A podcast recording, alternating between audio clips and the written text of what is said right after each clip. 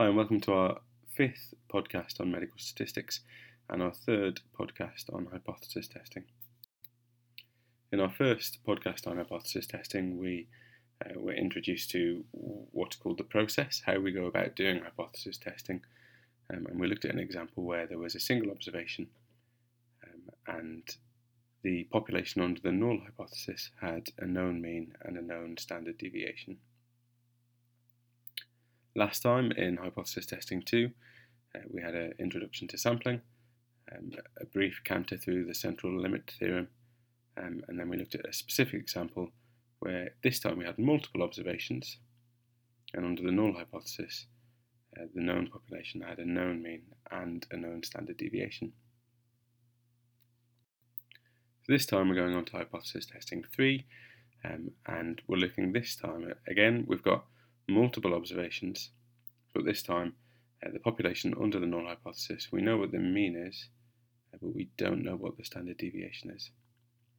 And this is going to lead us to consider what's called the student's t test and the student's t distribution. Um, and then we're also going to think a little bit about what a one and a two sided or tailed test is. Okay, so previously when we've been looking at um, hypothesis testing, we have used the contrived example of serum sodium levels. Uh, this was great because you know we're doctors, we know a lot about serum sodium, we know what the mean is, we know what the standard deviation is, and so that meant that we knew what we were working with. However, often when we're doing research, uh, we're in a situation where we don't know what the standard deviation of the population is. And it's this case that we're going to look at today. It was a problem that was first encountered uh, by a man who was working for a beer company. The man was called William Gosset, and the beer company, as you might be able to tell from the picture, was Guinness. So Gosset uh, wanted to be able to do some statistical tests um, on the Guinness making process, and he wanted to use small sample sizes. And he ended up coming up with what was called the t distribution and the t test. Uh, but because he was working in a competitive environment, he didn't want to tip off um, Guinness's competitors when he published his work. And so he published it under the pseudonym of Student. And that's why the t test is known as Student's t test. It was actually uh, discovered by a man called Gosset, so perhaps we should be calling it Gosset's t test. So, unfortunately, our example today doesn't involve beer. Suppose that you're working on a vascular firm um, and your consultant has heard that the average estimated blood loss for an open emergency abdominal aortic aneurysm repair is 2,750 millilitres. Now, she's interested to know how her results compare. And she's collected um, estimated blood loss for the last nine emergency AAA repairs that she's done and has found that uh, she has a mean of uh, 3 litres, so 3,000 millilitres, and a standard deviation of 100. She said that you've recently been applying yourself to uh, the study of medical statistics, and so, so she has asked you to do the numbers. And the question is, how are we going to go about doing this? Well, we go about it the same way we usually would. We'd form a good clinical question, then we would come up with a research hypothesis, which in this case would look something like is my consultant's estimated blood loss greater than the average estimated blood loss for emergency open abdominal aortic aneurysm repair? We'd have a null hypothesis, which would say that there is no difference between the two. Um, and then we would work out some kind of descriptive statistic. In this case, we're going to use the mean. So um, our mean is 3,000 millilitres or 3 litres. And then we come to the crux of the matter, which is we need to work out what the chances of getting this statistic is under the null hypothesis. Now, if we knew what the standard deviation of the, the whole population was, then we'd be in the same situation as last week, uh, where we could, under the null hypothesis, work out where our consultant's mean of 3,000 millilitres lie, um, and then ask the question, how likely is it that we'd get this by chance under the null hypothesis? Um, and we'd work out how many standard deviations away from the mean it is, and then we'd have come up with our p-value. We just look it up in some statistical tables or ask our stats program of choice to tell us. So let's suppose that we did know the population standard deviation and say it was 300. Then we know what to do. Uh, we know that our sample comes from the sampling distribution of the mean for samples of size 9. Um, we know uh, that because the whole population has mean 2750, then our sampling distribution has mean 2750. And because the standard deviation of the whole population is 300, then we know that our standard error is 300 divided by the square root of 9, which is 100. So then the test that we have to do is, or what we have to ask is, how likely is it that we would observe our value of 3000 millilitres or greater um, from this normal distribution with mean of 2750 and standard error of 100, just by chance. Uh, and then we could look up and we find that um, R value is uh, 2.5 standard deviations above the mean, um, and the probability of getting a value which is 2.5 standard deviations above the mean or more is 0.062. So let's look at that with some formulae. Tradition dictates that when you're asking how many standard deviations above the mean in a normal distribution some value lies, then you give it the, the letter Z. So that's why we've got Z here. So what we've what we've got here is um, our consultant's mean, and we subtract from that the the population mean, and then we divide that by the standard error um, of our sampling distribution, and that works out to be 2.5. Great, we can then go on and do our um, hypothesis test from that. But what happens if we don't know what the population standard deviation is? Well, here's our first formula again, and we can plug in what we know. So we know our consultant's average estimated blood loss, we know the population um, average estimated blood loss, 2,750. Um, we know that our sample size is 9, so we'd be dividing by root 9. Uh, but what we're missing, what we don't know, is the standard deviation of the population. So we're stuck. We can't work out a Z value, and we can't go on to do our statistical test. So that leaves us with two options. Option number one is to give up and say, well, there's no way that we can do statistical testing in this situation. Um, and option number two is to try and figure out some kind of workaround. Um, and that's what the t-test does. So we can't use the Z statistic because we don't know sigma, the population standard deviation.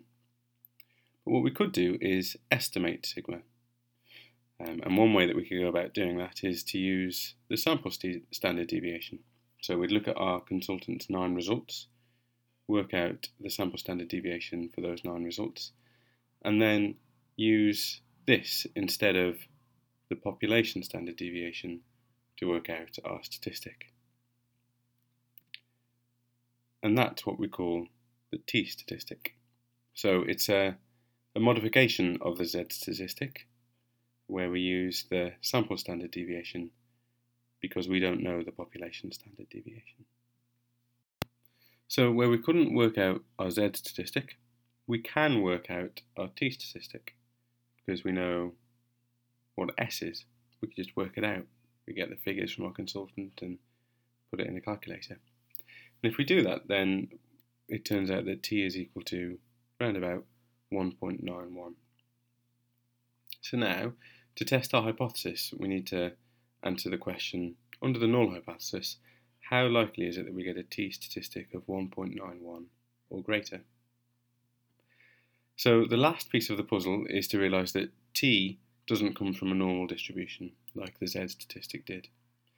If we were to repeatedly take samples of size 9 from the general population, work out t, and then take another and work out t, take another sample of size 9, work out t, keep on going, uh, then they will end up forming a distribution which looks quite a lot like the normal distribution, but not quite. They would form what's called a t distribution. Now, there are loads of different t distributions, depending on what size of a sample we have. So in front of us here is uh, a grey line, and that grey line represents um, a normal distribution. So a normal distribution, mean zero, standard deviation of one. Let's plot on a t distribution. Okay, so this is the t distribution for sample size of 9. And as you can see, um, it's a bit flatter. More of the um, area under the t distribution lies out towards the left and lies out towards the right. And you might expect that because we're um, making a, an estimate of the standard deviation. We're not quite as sure as we would be if we knew what the standard deviation of the population was. And so the t distribution is a bit more spread out. Now, when we've got a sample size of 9, uh, we use uh, what's called the t distribution with 8 degrees of freedom. Here's another line. So this is the t distribution for sample size of 20. So it's still a bit more spread out than the normal distribution, but it looks a bit more like it. And for sample sizes of 20, this is called the t distribution with 19 degrees of freedom. Here's another t distribution looking even more like the normal distribution now. So this is the t distribution for sample sizes of 30. We say it has 29 degrees of freedom. In general, if we have a sample size of n, then we end up with a t distribution with n minus 1 degrees of freedom. And you might remember that the formula for the sample standard deviation has n minus 1 in its denominator, and that's where this uh, nomenclature comes from. So, we've had to invent a new statistic. We're not using the z statistic anymore, we're using the t, t statistic, and we're no longer comparing it with a normal distribution, we're comparing it with a t distribution. But we have a method for carrying out our hypothesis test uh, when we do not know what the standard deviation of our population is. So let's finish off now by thinking about the difference between one and two sided tests, also known as one and two tailed tests. There are different research hypotheses that we could have came up with. One is that our consultant's estimated blood loss is greater than that in the general population. And by general population, we mean uh, the general population of uh, estimated blood losses for emergency open AAA repairs. The second research hypothesis uh, could be that our consultant's estimated blood loss is less than that in the general population. And the third is that our consultant's estimated blood loss is different than that in the general population. Different could be less than, uh, or it could be greater than. Now, it's worth noting that each of these research hypotheses would have the same null hypothesis associated with them that being that there is no difference between our consultant's estimated blood loss and that in the general population. So let's think about that first research hypothesis that our consultant's estimated blood loss is greater than that in the general population. Now, we've said already that the t statistic that we have worked out from our consultant's data is 1.9. Um, and so I've marked that on here, and uh, this grey line is the t distribution with 8 degrees of freedom. So the question we're asking is what is the probability of us getting a t statistic of 1.9 or greater by chance? That is to say, what's, what's the area in this part of the t distribution? And the way you would find that out is either to look in a, um, a book of statistical tables or to ask your favourite statistical program to tell you what this probability is. Now, if you do that, you would find that the p-value is just less than 0.05. That is to say that in this case, we would have evidence to reject the null hypothesis and accept our research hypothesis that our consultant's predicted blood loss is greater, or our consultant's estimated blood loss is greater than that of the general population. The second hypothesis we had uh, was that our consultant's estimated blood loss is less than that in the general population. Uh, so again, I've marked on our t statistic of 1.9, um, and this time we'd be asking, what's the chance of observing a t statistic of 1.9 or less uh, from um, a t distribution with 8 degrees of freedom? So that is to say, what's, what's this area? Um, and if you work that out, you would find that it, that it was just greater than 0.95. So we've got a p-value of just greater than 0.95. So with this research hypothesis, we wouldn't have any evidence to reject the null hypothesis.